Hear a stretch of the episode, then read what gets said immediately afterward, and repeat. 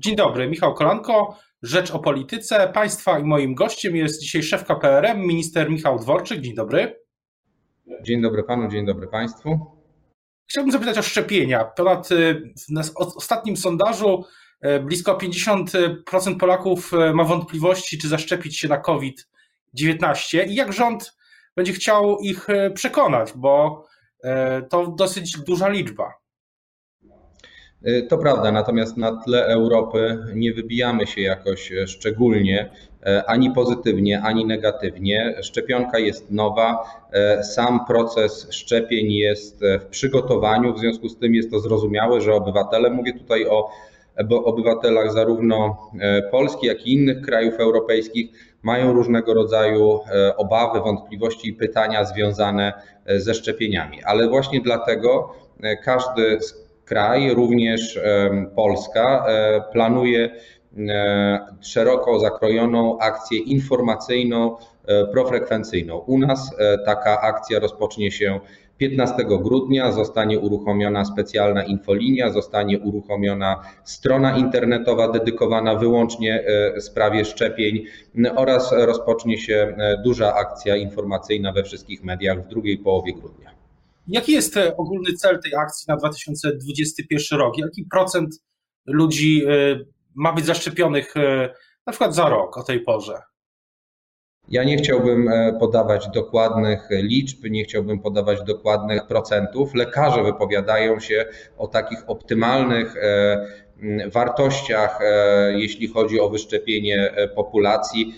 Słyszałem w ostatnich dniach profesor Gut mówił na przykład o E, szczepieniu na poziomie 50-50%, które e, zdaniem pana profesora Guta byłoby e, już bardzo pozytywne, jeśli chodzi o populację i, i zakażenia COVID-19. W związku z tym nie chciałbym tutaj mówić o konkretnych wartościach, lepiej niech o tym mówią fachowcy, lekarze, eksperci. Ja, my mamy zadanie, ja mam również zadanie takie, żeby przeprowadzić e, akcję profrekwencyjną, taką, aby jak najwięcej Polaków zdecydowało się na szczepienia, bo przypomnijmy, e, szczepienia są e, nieodpłatne i dobrowolne. Jest to wyłącznie decyzja każdego z nas, czy skorzystamy z tej możliwości, czy nie. A kiedy ta akcja się rozpocznie? Jeśli to będzie tak, że na początek będzie jakaś pula szczepionek, będą szczepieni ludzie, którzy muszą być zaszczepieni na przykład E, lekarze najszybciej, a później ruszy akcja mm, dobrowolna. Tak to, tak to się, tak to będzie wyglądało? E, oczywiście e, my rozmawiamy i podejmujemy decyzje w kwestii E, kolejności szczepień. Od przełomu października i listopada działa przy kancelarii premiera wspólnie z Ministerstwem Zdrowia stworzony specjalny zespół, który przygotowuje ten program narodowych e, szczepień przeciwko wirusowi SARS-CoV-2. Natomiast i w ramach e, tych przygotowań, w ramach też strategii, która jest opracowywana, są oczywiście grupy, które będą priorytetowo w pierwszej kolejności szczepione. Wśród tych grup jest cały personel medyczny, są również przedstawiciele tych służb, które są na pierwszej linii e, frontu walki z COVID-19, czyli e, policjanci, e, żołnierze wojsk terytorialnej, ale są również seniorzy, czyli wszystkie osoby powyżej 60 lat. Czy data się będzie przesuwać? Bo mam wrażenie, że przez ostatnie kilka tygodni było kilka już tych dat rozpoczęcia. My od początku zwracamy uwagę, że data rozpoczęcia szczepień jest związana e, z tym, kiedy producenci dostarczą szczepionki. E, wiemy w tej chwili, że procedury rejestracji szczepionek europejskie e, zakończą się na przełomie grudnia i stycznia. W związku z tym na pewno w styczniu szczepionki trafią do wszystkich krajów europejskich i w styczniu rozpocznie się akcja szczepień. Przy czym, tak jak powiedziałem, na początku będą to te grupy priorytetowe, później dopiero e, kolejne, e, w kolejnych miesiącach e, kolejne grupy obywateli. Skoro o Europie mowa, to wicepremier Gowin mówi, że na unijnym szczycie wystarczą wiążące deklaracje interpretacyjne dotyczące unijnego budżetu i praworządności. Czy to jest też stanowisko KPRM i premiera Morawieckiego?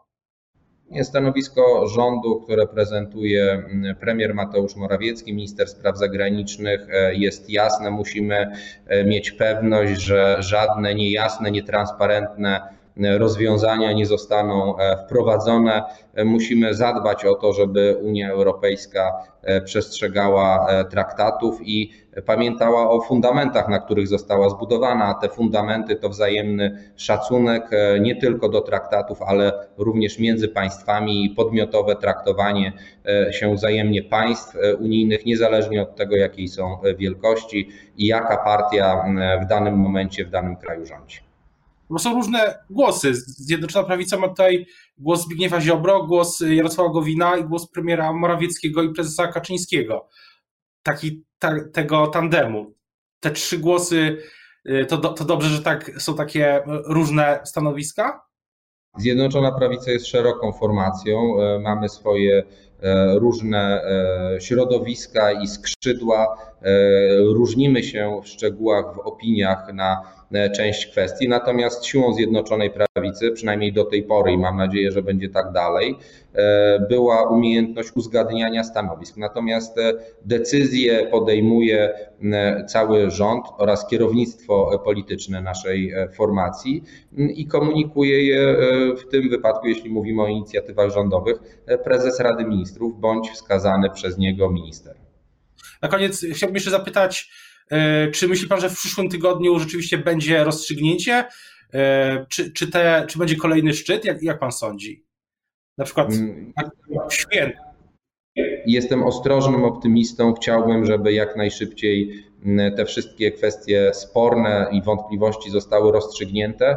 To jest ważne nie tylko z punktu widzenia e, Polski, ale z punktu widzenia całej Unii Europejskiej, bo wbrew temu, co twierdzą niektórzy e, politycy opozycji, tudzież niektórzy komentatorzy polityczni, Polska tak naprawdę razem z Węgrami dba o to, żeby Unia była jak najsilniejsza, żeby Unia była stabilna, przewidywalna, a to w dzisiejszym świecie, w tej niepewności międzynarodowej wywołanej zarówno kryzysem covidowym, jak i gospodarczym, który jest jego konsekwencją, to jest nam bardzo potrzebne. Zupełnie na, na koniec, y, co do wydarzeń politycznych w grudniu, to opozycja szykuje się na debatę w sprawie odwołania wicepremiera Kaczyńskiego, przewodniczącego Komitetu y, Bezpieczeństwa y, i Obronności rządu. Czy, czy ten komitet w ogóle się już zebrał? Będzie, będzie jakiś, jest już jakiś plan działania? Oczywiście, że komitet, któremu przewodzi mm, wiceprezes Rady Ministrów, pan Jarosław Kaczyński, działa. Wniosek opozycji ma, ma charakter wyłącznie polityczny, nie ma żadnego merytorycznego uzasadnienia i też nie ma szans na pozytywne przegłosowanie. A będzie prezes Kaczyński występował w swojej obronie, czy będzie występował premier y, Morawiecki w jego obronie? Nie znam programu Sejmu, więc e, trudno mi się wypowiadać na temat e, szczegółów organizacji. Zresztą ta zależy od prezydium Sejmu i pani marszałek, która e, zawsze planuje i programuje posiedzenie Sejmu. A myśli pan, że w ogóle to był dobry pomysł z tym komitetem i z tym, żeby prezesem był, jego przewodniczący był prezes Kaczyński? To się, to się sprawdza? Uważam, że to był bardzo dobry pomysł. Ten e, potrzeba utworzenia takiego komitetu, który będzie koordynował e, działania rządu i państwa w zakresie bezpieczeństwa, zarówno wewnętrznego, jak i zewnętrznego, zagrożeń militarnych i niemilitarnych, był wskazywany od wielu lat przez ekspertów, e, przez osoby, które się zajmują tą problematyką. Wskazywały to wnioski z ćwiczeń natowskich, z tak zwanych CMX-ów, wskazywała to również uchwalona tym roku strategia bezpie- i przyjęta przez pana prezydenta strategia bezpieczeństwa narodowego. Także jest to realizacja od lat składanych postulatów. Jestem przekonany, że e, działanie tego komitetu e, będzie miało pozytywny wpływ na e, budowę bezpieczeństwa kraju. W przyszłym tygodniu szykuje się wiele politycznych wydarzeń. Będziemy o nich mówić na bieżąco, komentować i analizować. Teraz bardzo dziękuję za rozmowę. Dzisiaj o 9.30, więc już za 25 minut konferencja rządu w sprawie programu szczepień. Bardzo dziękuję za rozmowę. Państwa i moim gościem był dzisiaj Michał Dworczyk, szef KPRM. Dziękuję bardzo. Dziękuję bardzo.